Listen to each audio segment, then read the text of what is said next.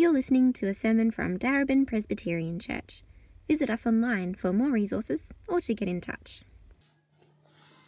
Reading from John 11, verses 1 to 44. Now, a man named Lazarus was sick. He was from Bethany, the village of Mary, and her sister Martha. This Mary, whose brother Lazarus now lay sick, was the same one who poured perfume on the Lord and wiped his feet with her hair. So the sisters sent word to Jesus Lord, the one you love is sick. When he heard this, Jesus said, This sickness will not end in death. No, it is for, the, it is for God's glory, so that God's Son may be glorified through it. Now Jesus loved Martha and her sister and Lazarus. So when he heard that Lazarus was sick, he stayed where he was two more days. And then he said to his disciples, Let us go back to Judea. But, Rabbi, they said, a short while ago the Jews there tried to stone you, and yet you're going back? Jesus answered, Are there not twelve hours of daylight? Anyone who walks in the daytime will not stumble, for they see by this world's light. It is when a person walks at night that they stumble, for they have no light. After he had said this, he went on to tell them, Our friend Lazarus has fallen asleep, but I'm going there to wake him up. His disciples replied, Lord, if he sleeps, he'll get better. Jesus had been speaking of his death, but his disciples thought he meant natural sleep. So then he told them plainly, Lazarus is dead. And for your sake I am glad I was not there, so that you may believe but let us go to him. Then Thomas, also known as Didymus, said to the rest of the disciples, Let us also go, that we may die with him. On his arrival, Jesus found that Lazarus had already been in the tomb for four days. Now, Bethany was less than two miles from Jerusalem, and many Jews had come to Martha and Mary to comfort them in the loss of their brother. When Martha heard that Jesus was coming, she went out to meet him, but Mary stayed at home. Lord, Martha said to Jesus, if you had been here, my brother would not have died. But I know that even now God will give you whatever you ask. Jesus said to her, Your brother will rise again. Martha answered, I know he will rise again in the resurrection at the last day. Jesus said to her, I am the resurrection and the life. The one who believes in me will live even though they die, and whoever lives by believing in me will never die. Do you believe this?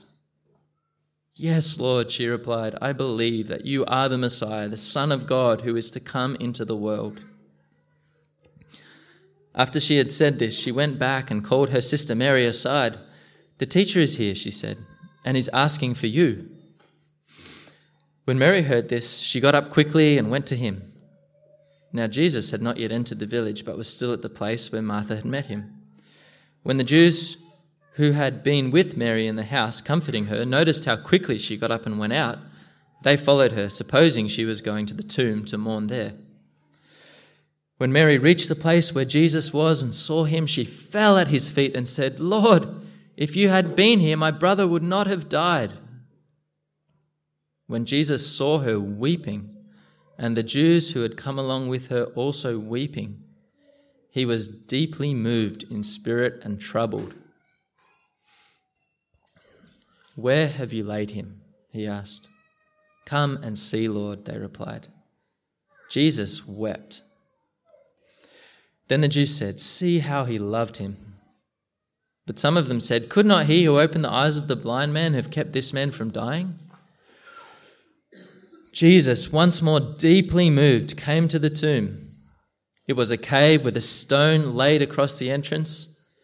Take away the stone, he said. But Lord, said Martha, the sister of the dead man, by this time there is a bad odor, for he has been there four days. Then Jesus said, Did I not tell you that if you believe, you will see the glory of God? So they took away the stone. Then Jesus looked up and said, Father, I thank you that you have heard me.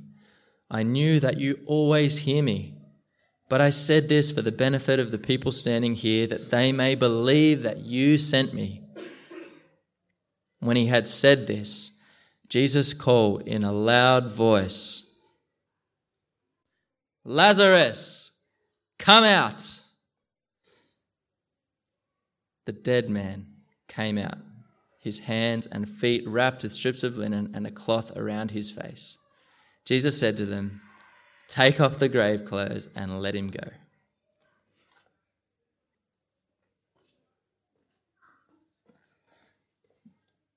Great. I'm Pete. Lovely to see you. Let's pray. Uh, Father God, watch over us this day as we hear your word. We pray that you'd speak to us and draw us to yourself.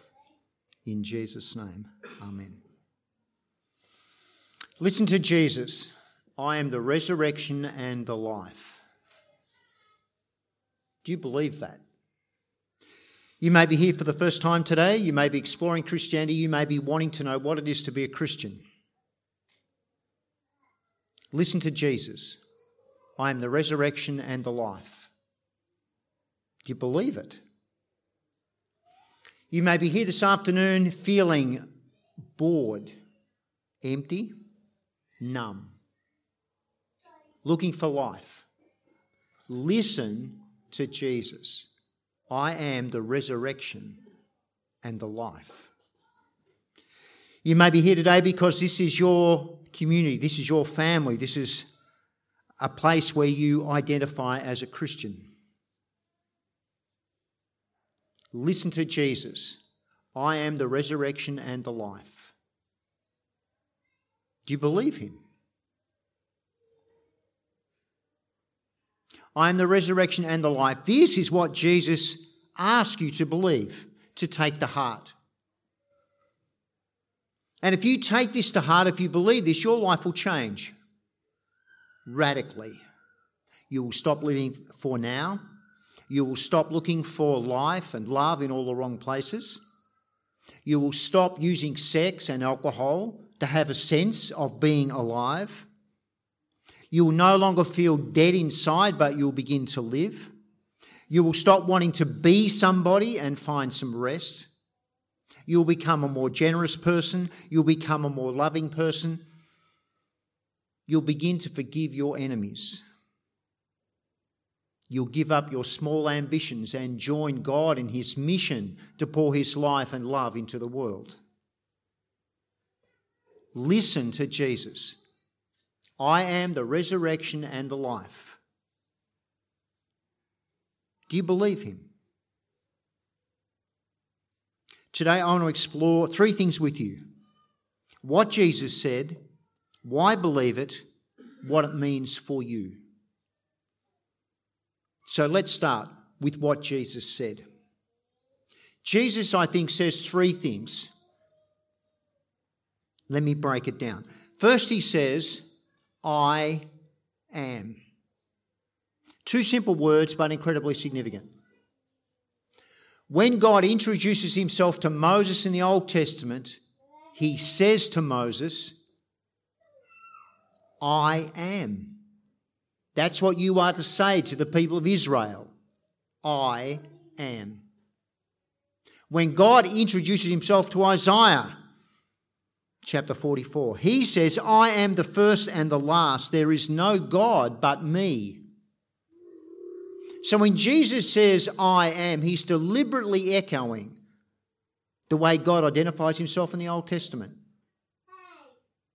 And he says, I am, in John's Gospel often. Two examples from chapter 8. Chapter 8, verse 12. Jesus says, I am the light of the world. Whoever follows me will never walk in darkness, but have the light of life.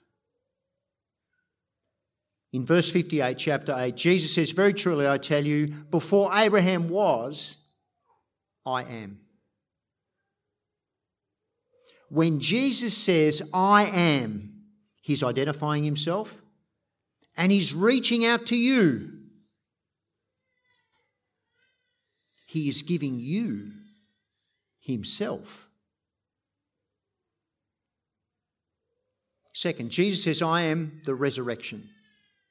Now, you may find the words ambiguous, But Jesus tells you what he means. He says, The one who believes in me will live, even though they die. And whoever lives by believing in me will never die. Absolutely liberating. He's not talking about some shadowy existence after death, but an embodied life. There is not one particle of you that God will throw in the trash.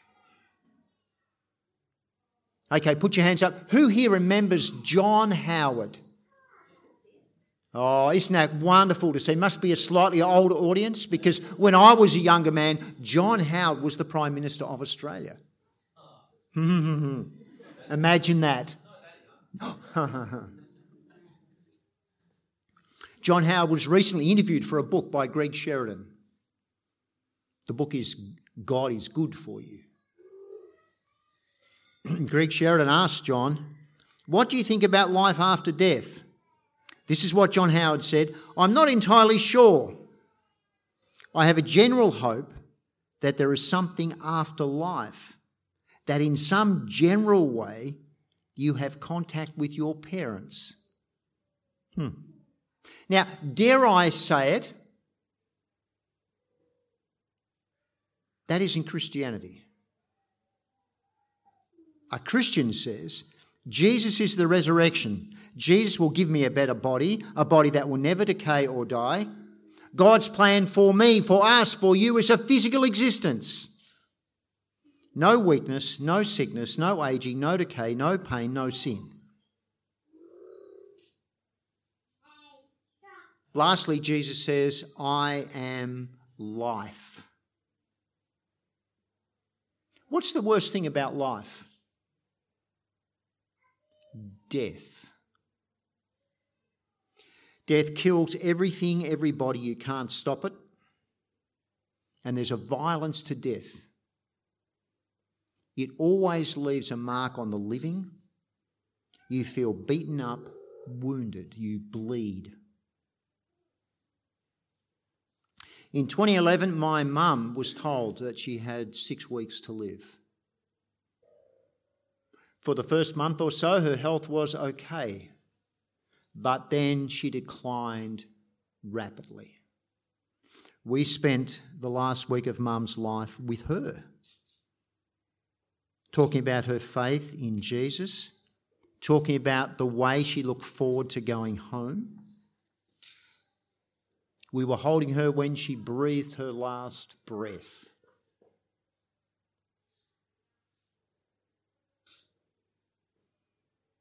Later, two men from the funeral parlour arrived. Fifteen minutes later, they walked out with a bag, a big plastic bag. My mum was in the bag. Incredibly confronting overwhelming. What's the worst thing about life? It's death. It kills everyone, kills the people you love. But Jesus' message is I am stronger than death. I have life, not just a life that goes on, but a full life. A full life. Let that sink in. There is no death in God. Listen, selfishness, that brings death. Bitterness, that brings death. Malice and hate brings death. Lying brings death. There is no death in God, no darkness in God only light. God enjoys life to the full because God enjoys a beautiful life of love. God is Trinity, a loving family of three Father, Son, and Spirit. The Father, Son, and Spirit have absolutely everything in common. And for eternity, have shared life and love with each other. The triune God is perfect, complete, whole, perfectly happy. The life of the triune God is absolutely full, and He wants to share it with you, to fill you. I am the resurrection and the life. Do you believe Jesus? Why should you? What reasons might there be to believe what he said? I think it's all in one word here. In this story, it's Lazarus. Lazarus in the story is dead. But Jesus gives him life. Jesus says, I am life, and demonstrates it by giving life to a dead man. Have you seen the film Night at the Museum? Come on, put up your hands, admit. Look at that. Most of the people who've seen it, by the way, let me suggest this gently. I mean, it looks like parents. I'm a parent. It's one of the reasons why I've watched the film. Night at the Ben Stiller. Anyway, this, the film. Ben Stiller? It's about Larry. Ben goes to uh, get a job at the Museum of Natural History. He turns up for the interview. He gets asked some questions. He's offered the job. Good one. It looks like a boring job, by the way. That night, everything in the museum, his first night on the job, at night, that night, everything comes alive. The skeleton, the giant skeleton of Tyrannosaurus rex, Rexy, comes alive and chases him around the museum. Absolutely crazy. Now, why does everything come to life in the film? It's the golden tablet of Ahkmenrah. Now, does anybody think it really happened?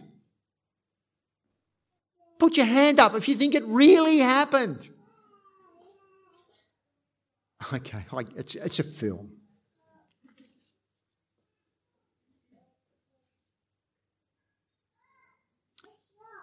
Did the story of Lazarus really happen? Let me draw your attention to four things in the story. And if you've got a Bible or you've got a phone, you can check them out with me. First, after he raises Lazarus from death, Jesus suddenly becomes really popular. You see that in verse 45. Therefore, many of the Jews who had come to visit Mary and had seen what Jesus did believed in him. Second, religious leaders come together immediately to discuss what they must now do. You see that in verse 47.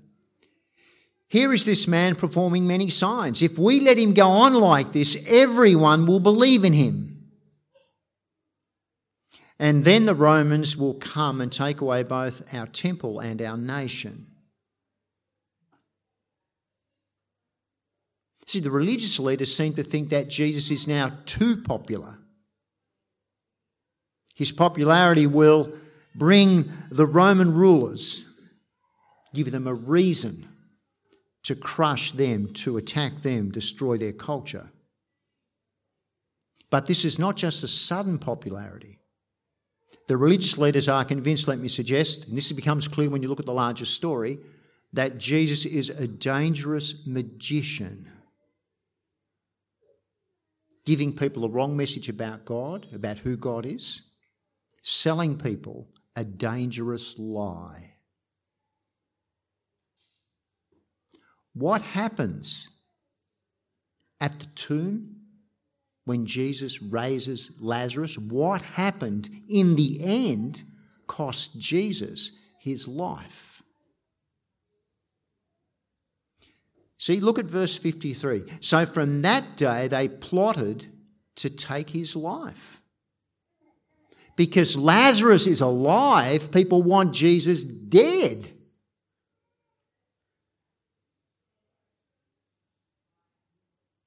Within a few weeks, Jesus is dead.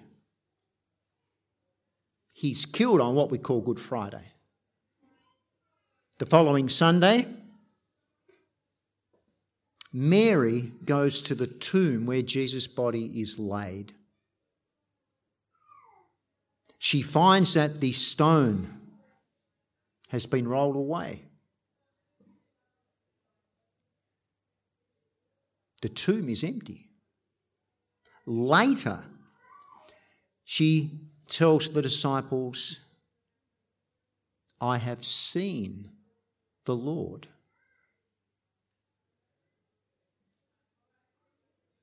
A month later, Peter stands up in Jerusalem, makes a staggering public announcement.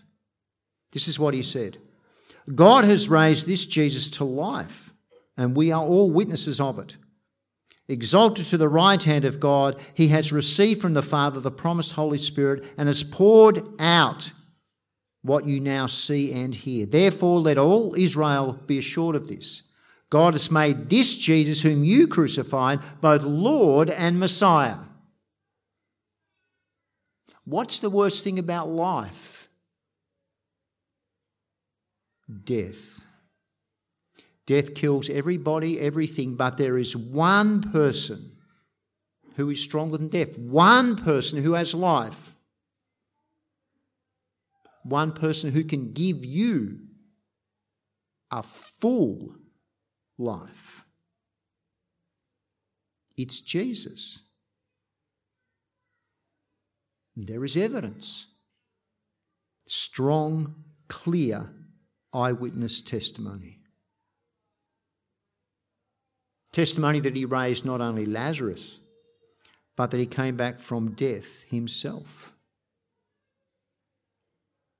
The evidence, let me suggest, tells you unequivocally that Jesus is Lord. So, listen to Jesus. I am the resurrection and the life. What does it mean for you?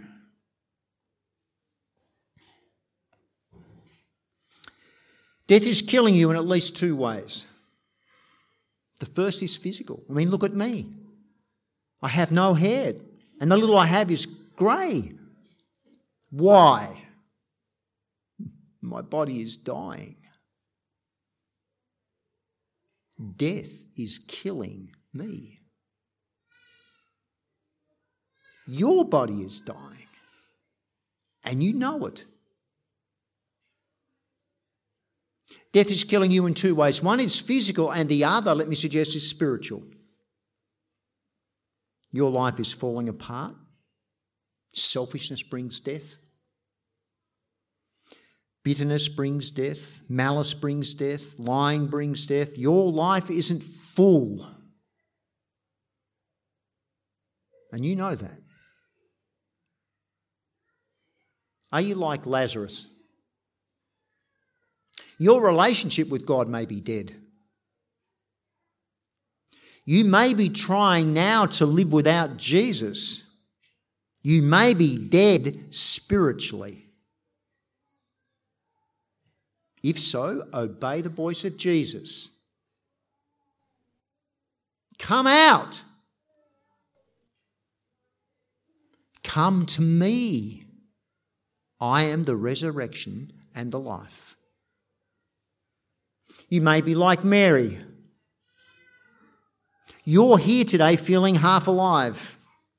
You may be feeling empty, bored, numb. Obey Jesus. Come to me. I am. I enjoy life to the full. Let me fill you. Are you like Peter? You may be here today because this is your community, your church. You're here to catch up with friends. If so, say with Peter, God has made this Jesus, whom you crucified, both Lord and Messiah. Say that.